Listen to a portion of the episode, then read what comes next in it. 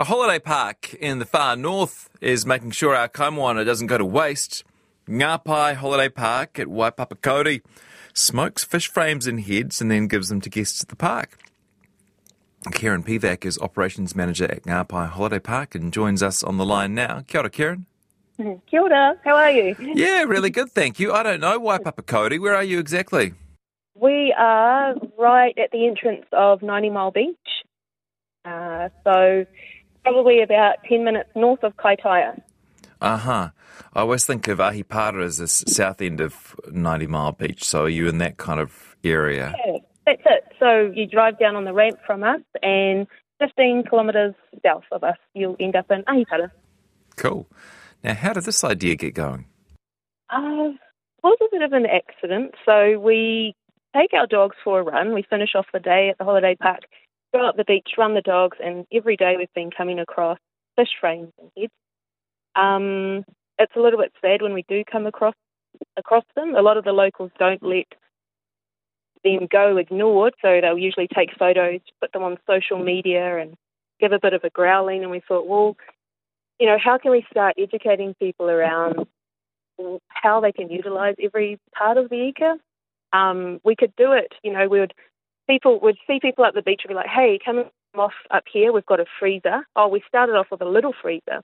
Now we have a large chest freezer. We call the Manaaki freezer. Yeah. Um, and then we ended up with no power during Cyclone Gabriel, and we had all of our guests here stuck with no power while we got the generator up and going. And we thought, well, let's start cranking up the smokers and um, putting the fish heads and frames in there. Um, a lot of the guests that we had on site at the time actually hadn't had it before. They didn't really know how to boil their hot water as well. Um, you, and I thought, well, hang on, you guys are camping. how can you not know how to make a coffee? So it, we came across it by mistake, really, but out of, um, you know, something that could have been a bit of a miserable time, we thought, well, we'll open up the dining room.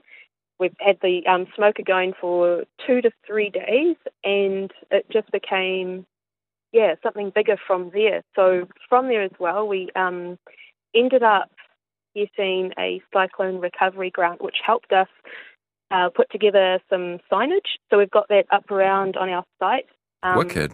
yeah, and we created filleting stations with big signs as well. So thanks to printing.com, they turned it around really quick before the Snapper Bonanza comp, which brings so many people um, to our region. Uh, yeah, I so think I talked to the organiser of that just as you were heading into there. That sounded like heaps of fun.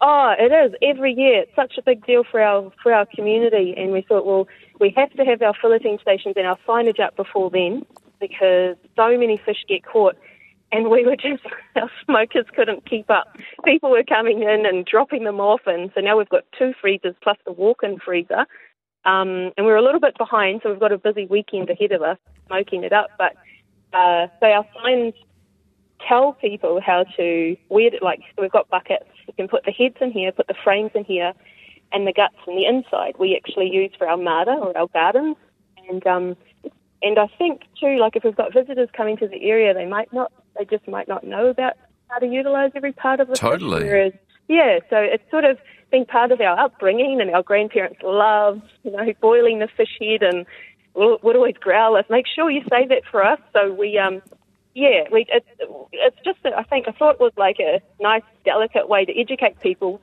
new to the area on how to how to utilise, um, yeah, every part of the fish. Yeah, so I'm pretty new to fishing. I love it though. But talk me through it. If I get a decent size snapper, how should I treat it? Um, so firstly, you have to get rid of the um, guts and oh, sorry, my dogs. I might just move this way. Yeah, So okay. Is that your local dog?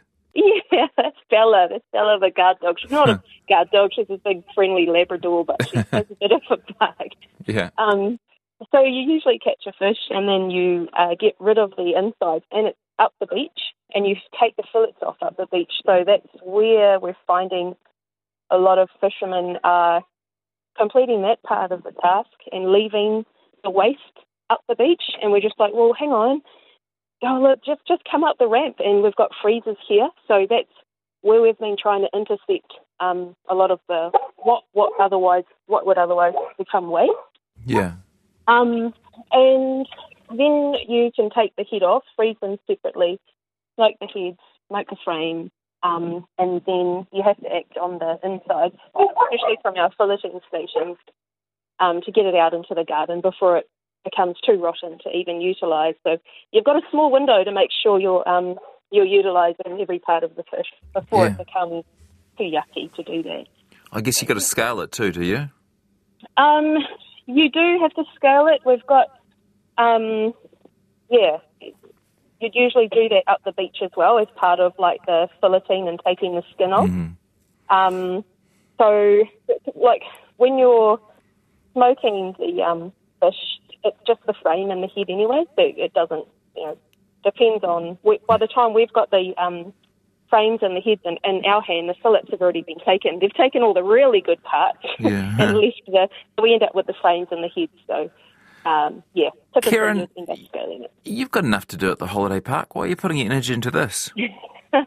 Um, I think you know, post COVID and post Cyclone Gabriel, um, we really learnt a lot about working with our community to go through a lot of adversities. And um, if we just focused on, you know, accommodation and um, hiring out our function room, life would be become not that special. I think that a lot the people that are coming in and out of our holiday park are what make us you know, happy and, and, and make our jobs enjoyable. So if we um, just make sure, sure we're extending that manaakitanga in any way possible, especially post so many challenges, um, yeah, just makes our community a little bit more connected. Awesome. Um, yeah. Hey, um, well done. And um, uh, good luck um, ex- continuing to expand this plan and getting through the stuff in your freezer. And thanks for telling us all about it today. Yeah, thanks thanks for um, reaching out and helping us raise awareness as well. So maybe we'll host you guys up here one day. Love to see you, Karen Pivac at Ngapae Holiday Park.